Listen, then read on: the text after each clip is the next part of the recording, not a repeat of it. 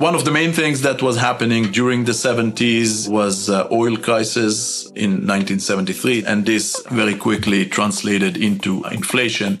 This is Itay Goldstein, finance professor at the Wharton School at the University of Pennsylvania. He's an economist who likes to turn to the past to understand the present. Let's travel back to a time of disco music, lava lamps, and enormous economic challenges. As the oil crisis of the 1970s set off rampant inflation, it created a ripple effect in the economy that impacted all aspects of people's lives, from groceries to mortgages to transportation. It also presented massive challenges for businesses. Corporations had to reevaluate their accounting practices. And amid these inflationary pressures, the government also enacted new financial regulations. This would basically have them report much higher costs than before. You know, you come out with your financial statements, they look different than they used to. Investors are going to worry, investors are going to panic. During the 70s, companies just weren't prepared for this. At the time, they had what they called financial managers, who were responsible for budgets and bookkeeping. But they weren't in the room when companies made big decisions. Number crunching and budget evaluation just weren't done until well after those choices were made. I think this was kind of a trigger to realize that maybe we should put the finance people in the front seat and uh, uh, consult with them early on before decisions are made. Enter the CFO, Chief Financial Officer, the first company leader in charge of guiding big decisions from a financial perspective. Now, the CFO would be part of all these decisions. The CFO would basically say, you know, we need to do this and that because of how it's going to affect the financials of the firm. Fast forward to today, and once again, we're in a moment of enormous economic challenges and uncertainty. I think everything that is going on in the macroeconomy, the fight against inflation, the continued threat of recession, you know, the economy is not out of the woods with that. The tumultuous last few years, as well as the emergence of new technologies, have expanded the CFO's role, making it more complicated and critical. Now more than ever, they're driving strategic decisions and unlocking total enterprise reinvention everything that happened since the late 70s continued to reinforce the idea that uh, there needs to be financial leadership and the CFO has to be a central position in the organization. I'm Elise Hu. And I'm Josh Klein. And this is Built for Change, a podcast from Accenture. So, Elise, was it a surprise to you that CFOs have not always been around? It actually was kind of a surprise to me. I know that we are seeing a lot more C suite roles, but CFO seemed like one that would be an obvious and foundational role. Yeah, I, I, can't imagine a company that isn't running itself with somebody who's always watching the books. Right, I mean, especially given all of the financial disruptions that we've seen over the past few years with the pandemic and then switching to hybrid work, but then the meta crises, right, of climate change and energy resource strain. Yeah, yeah, it, it does seem increasingly complex. And so you've got to believe that CFOs are in the middle of that complexity, uh, especially given how multifaceted the position is and how much has changed with the state of the world and with new technologies. Absolutely. I mean, we're also seeing more CFOs who don't necessarily have that traditional finance background. So they're bringing unconventional skills into the ways that they lead. Mm-hmm. Very true. And that's why today we're going to learn the elements of success for CFOs. And truthfully, the entire C suite could take a cue from them.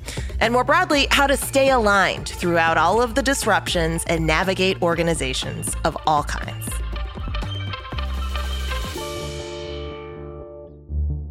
I think as the role has expanded, the CFO is now getting into much more of a transformation and reinvention mindset where they're being asked to drive elements of the organization that aren't just limited to finance.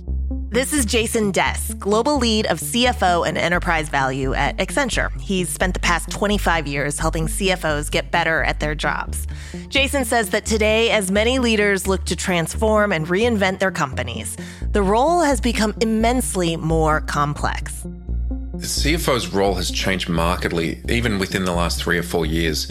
Uh, if you think about the perma crisis that have hit, combination of COVID, high inflation, uh, high interest rates, uh, geopolitical tension, some of the supply chain challenges we've had.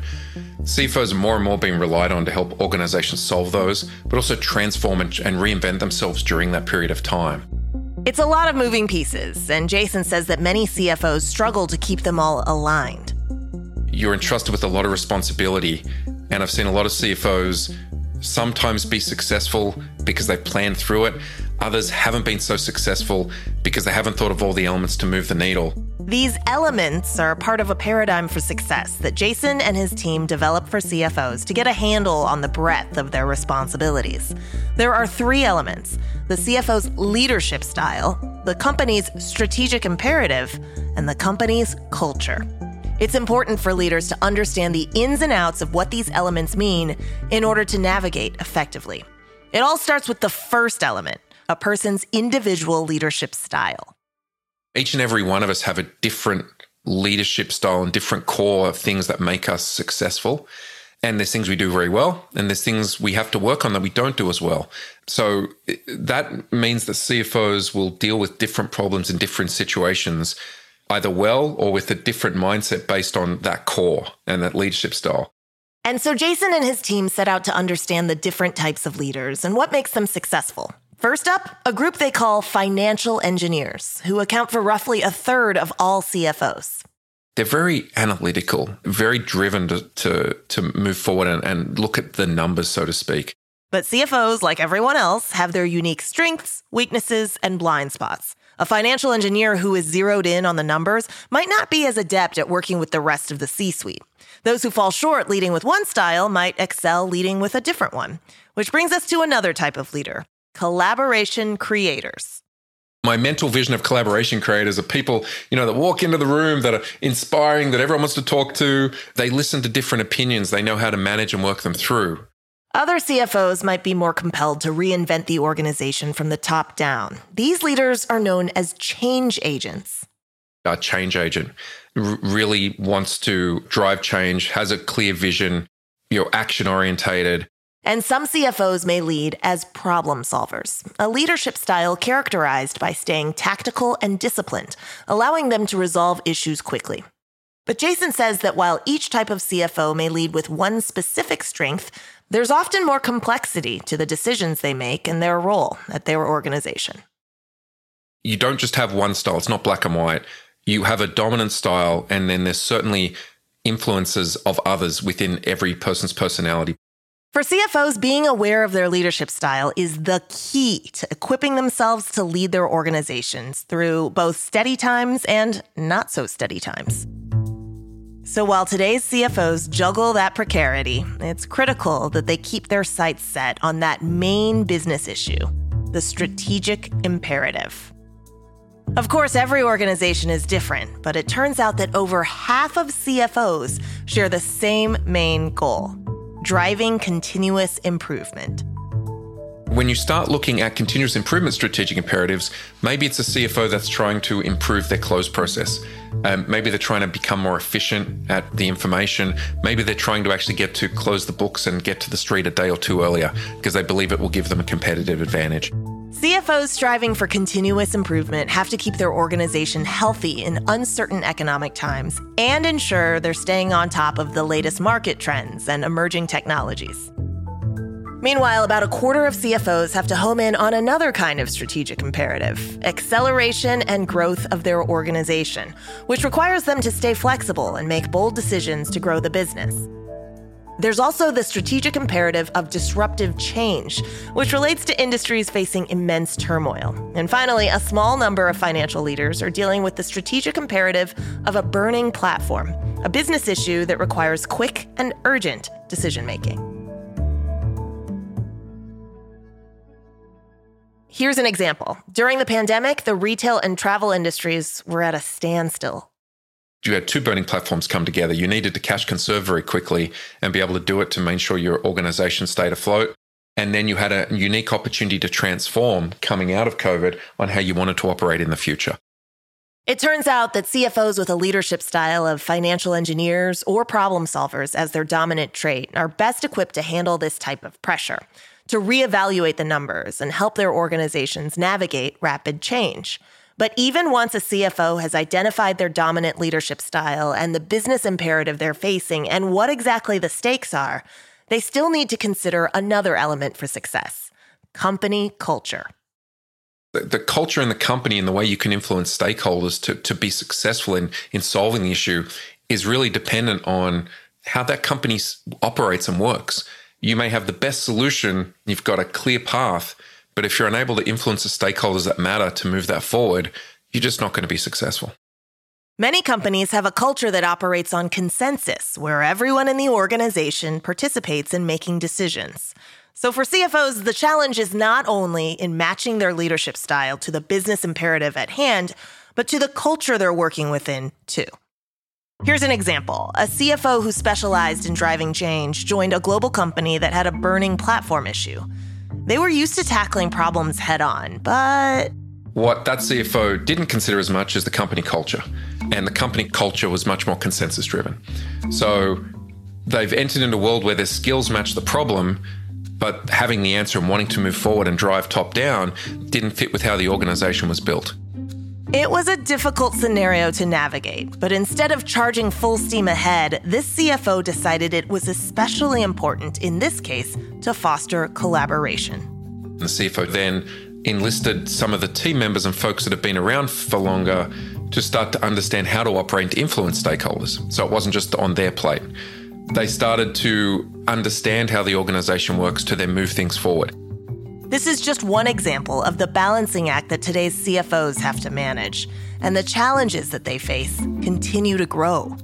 As organizations are growing and they're trying to transform and look to the future, the CFO is being asked to help pivot the business. As organizations are looking at their data, we're seeing more and more the CFOs really weighing in, not just on financial data, but how the, the type of business data that's required for the organization to have a very clear crystal view about their operations and the things that are important to them and the key KPIs and metrics that will drive the business forward.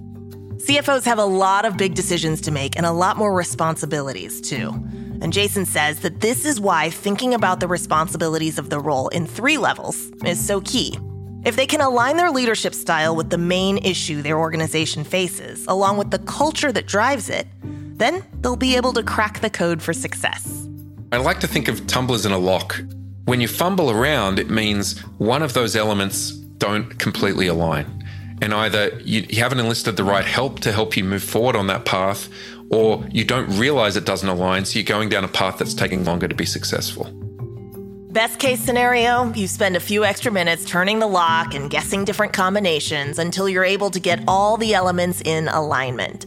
But the CFOs who take a close look at the precise combination that's right for them and their organization will unlock the answer with ease.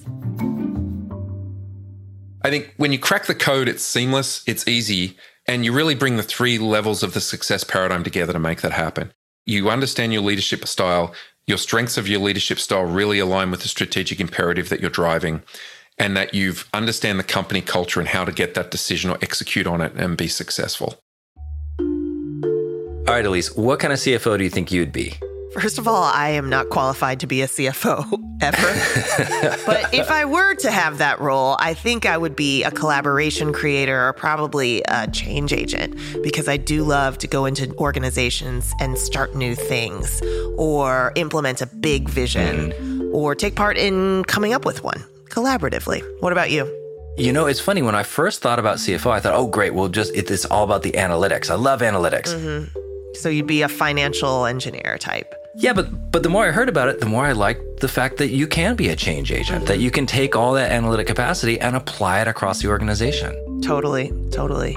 I think that's one of the, the challenges for CFOs today is that there's all these elements that they have to have to align. Oh my gosh, there's so many responsibilities not only internally at the organization, but as we've talked about, all these external factors going on in the larger mm-hmm. world and with the supply chains and with the yeah. environment that make jobs challenging. Right. Yeah, it's a really multifaceted leadership position. And the truth is, it's changed a lot over the decades, and it's continuing to change, especially as new technologies emerge. That's right. But as we know, this isn't the first time in history that CFOs have been confronted with such complexity, and it certainly won't be the last. So let's turn back to Itay Goldstein to get a deeper understanding of exactly what factors CFOs have to look out for today. Itay tells his students at Wharton's executive education program that today's CFOs are involved in a lot of major decisions.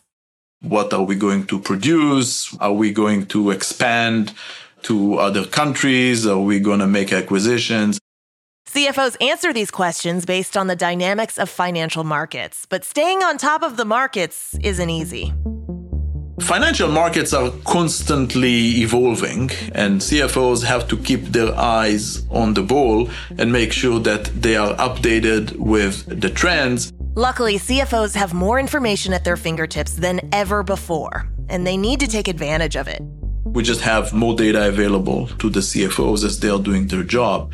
And, and that's certainly something that, that they can use. So, for example, if you uh, want to analyze your next decision on an acquisition, nowadays you can crunch a lot more data and make that decision more efficient.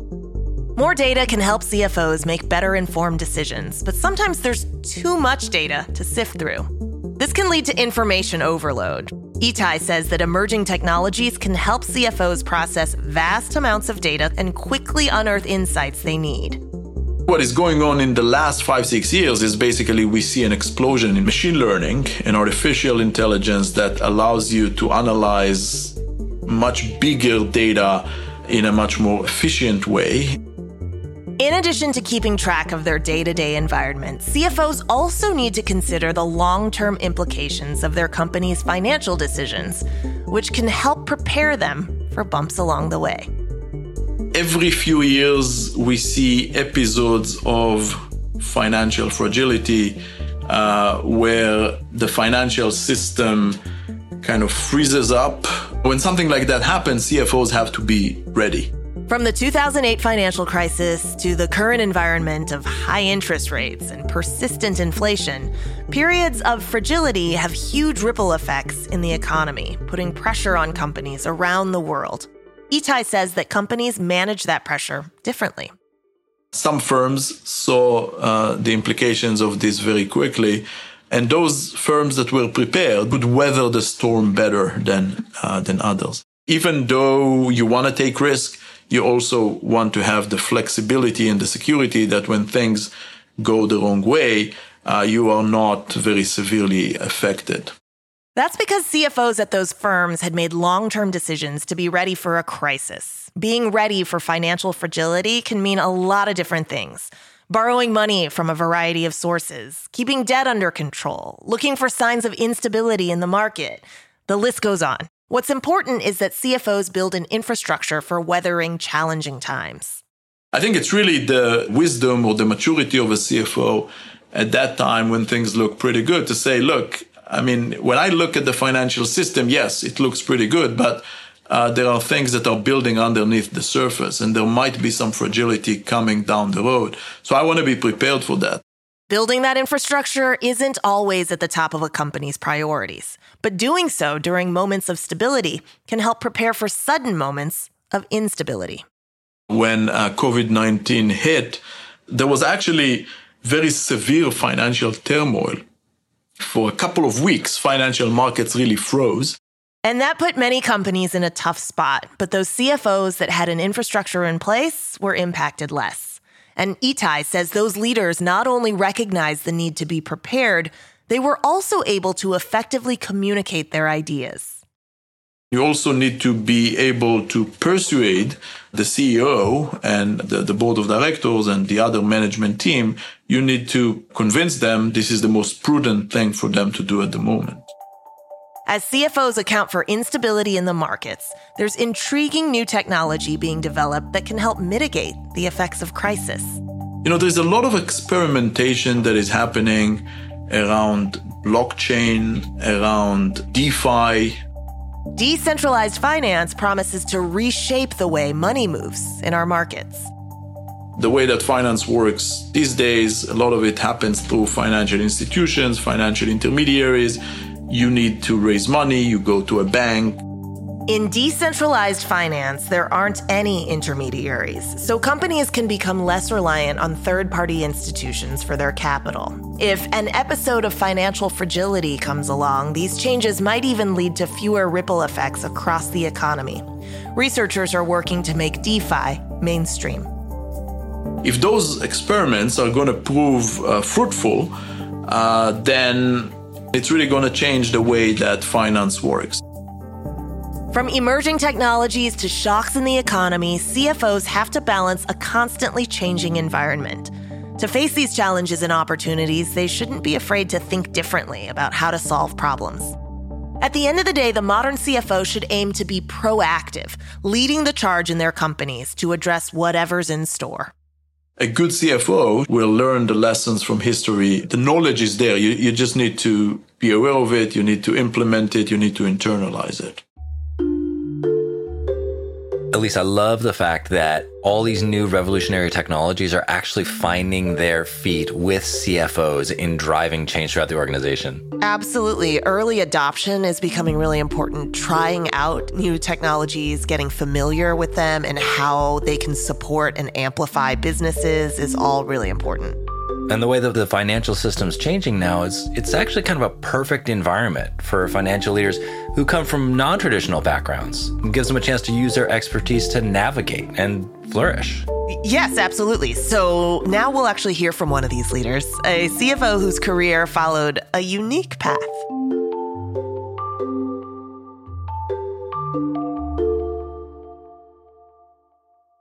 My dad was a brilliant engineer and he developed the first panoramic camera.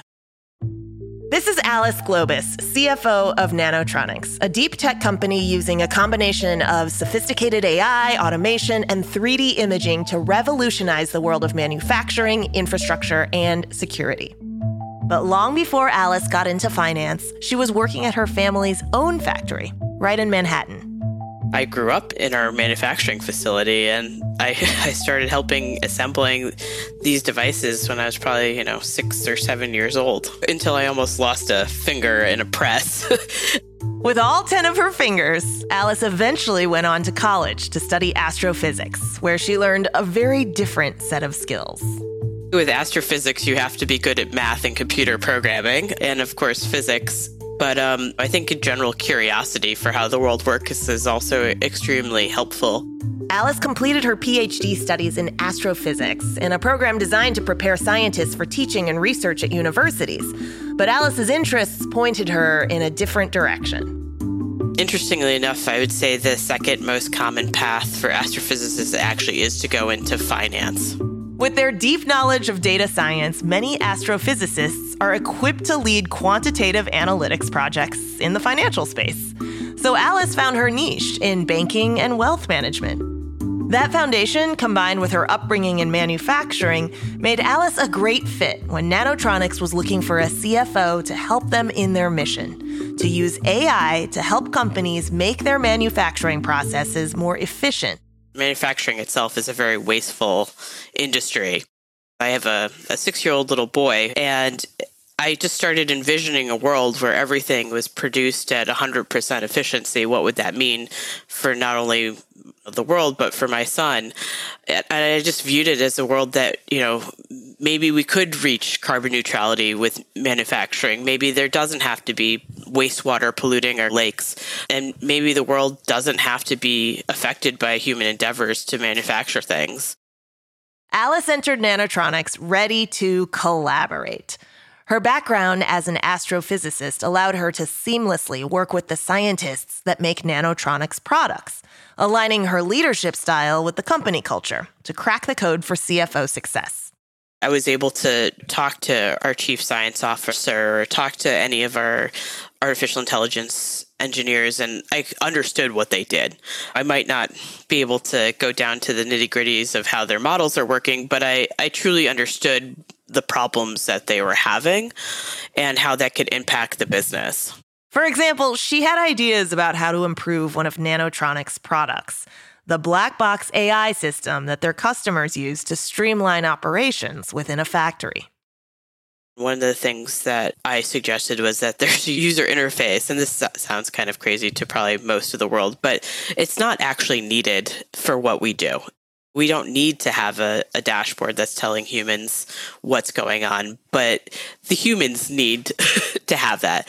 And this was one of the things that I, I really lobbied for was that we have some way for humans of interacting with our with our software.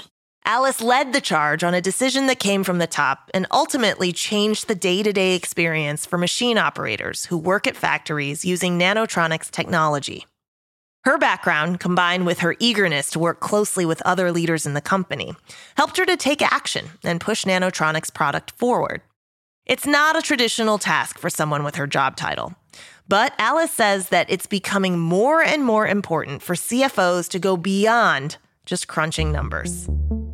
You can no longer just be in a black box with just looking at balance sheets and income statements. There's more collaboration with with everyone that's involved in making that happen to be able to forecast of how the business is going to grow. And sometimes that task of forecasting growth involves talking to people outside the orbit for a typical CFO. I do talk a bit with potential customers. It's one of the things that I do enjoy, even though traditionally a CFO doesn't do that. We're a very customer centric company. And if we don't understand our customers' needs, you know, it's very hard for us to grow as a business to allocate correct resources to that. As CFO, Alice has to think about growth, especially at a company like Nanotronics. The two founders are a father son team, which is really unconventional for venture backed companies, but I think that's partly what makes us so special. But as we grow, we're, we're transitioning from more of a family run business to a growing business. Maintaining that growth mindset is just another element that Alice needs to navigate the financial landscape, which, as we know, is becoming increasingly complex for CFOs. For example, hybrid work is a big consideration for most companies these days, and for Alice, that meant prioritizing work life balance by offering childcare options for Nanotronics employees since I've been there, we've we've brought in more child support care for our current employees. It's important to employees to be able to focus on what's important at home, and then when they're at work, focus on what's important at work. But before a CFO can make any major decision, Alice says that while her job is about sweating the details, it's still important to keep an eye on the bigger picture of how she can drive change in her role. People that are innately curious are going to be the future financial leaders. And one of the main drivers for that is if you aren't constantly questioning why things are the way they are, you know, if the numbers are saying A, but you expected B, why is that happening? And I think having that curiosity of, you know, challenging what what is and what should be is very important. So, Elise, what do you think about Alice's journey from astrophysics into the world of finance? Well, I think it's really cool that she was able to translate skills from one field, science, over to a role as a CFO. I really love to see her collaborate with the scientists and kind of speak to them fluently. Right. I mean, yeah, and that's really what I'm getting at is the fact that having a breadth of other skills like collaboration mm-hmm. and solving problems, that in this case really helped her thinking about growth. Right, right. And as we learned today, these are all factors that CFOs have to align as they figure out how to lead their organizations. Absolutely. So to learn more, download the Accenture Foresight app. There, you'll find more thought leadership on the success paradigm for CFOs and other new trends in business. Thanks to Accenture's Jason Dess. And to Itay Goldstein and Alice Globus for talking to us. Built for Change is a podcast from Accenture. More episodes are coming soon. Follow, subscribe, and if you like what you hear, leave us a review.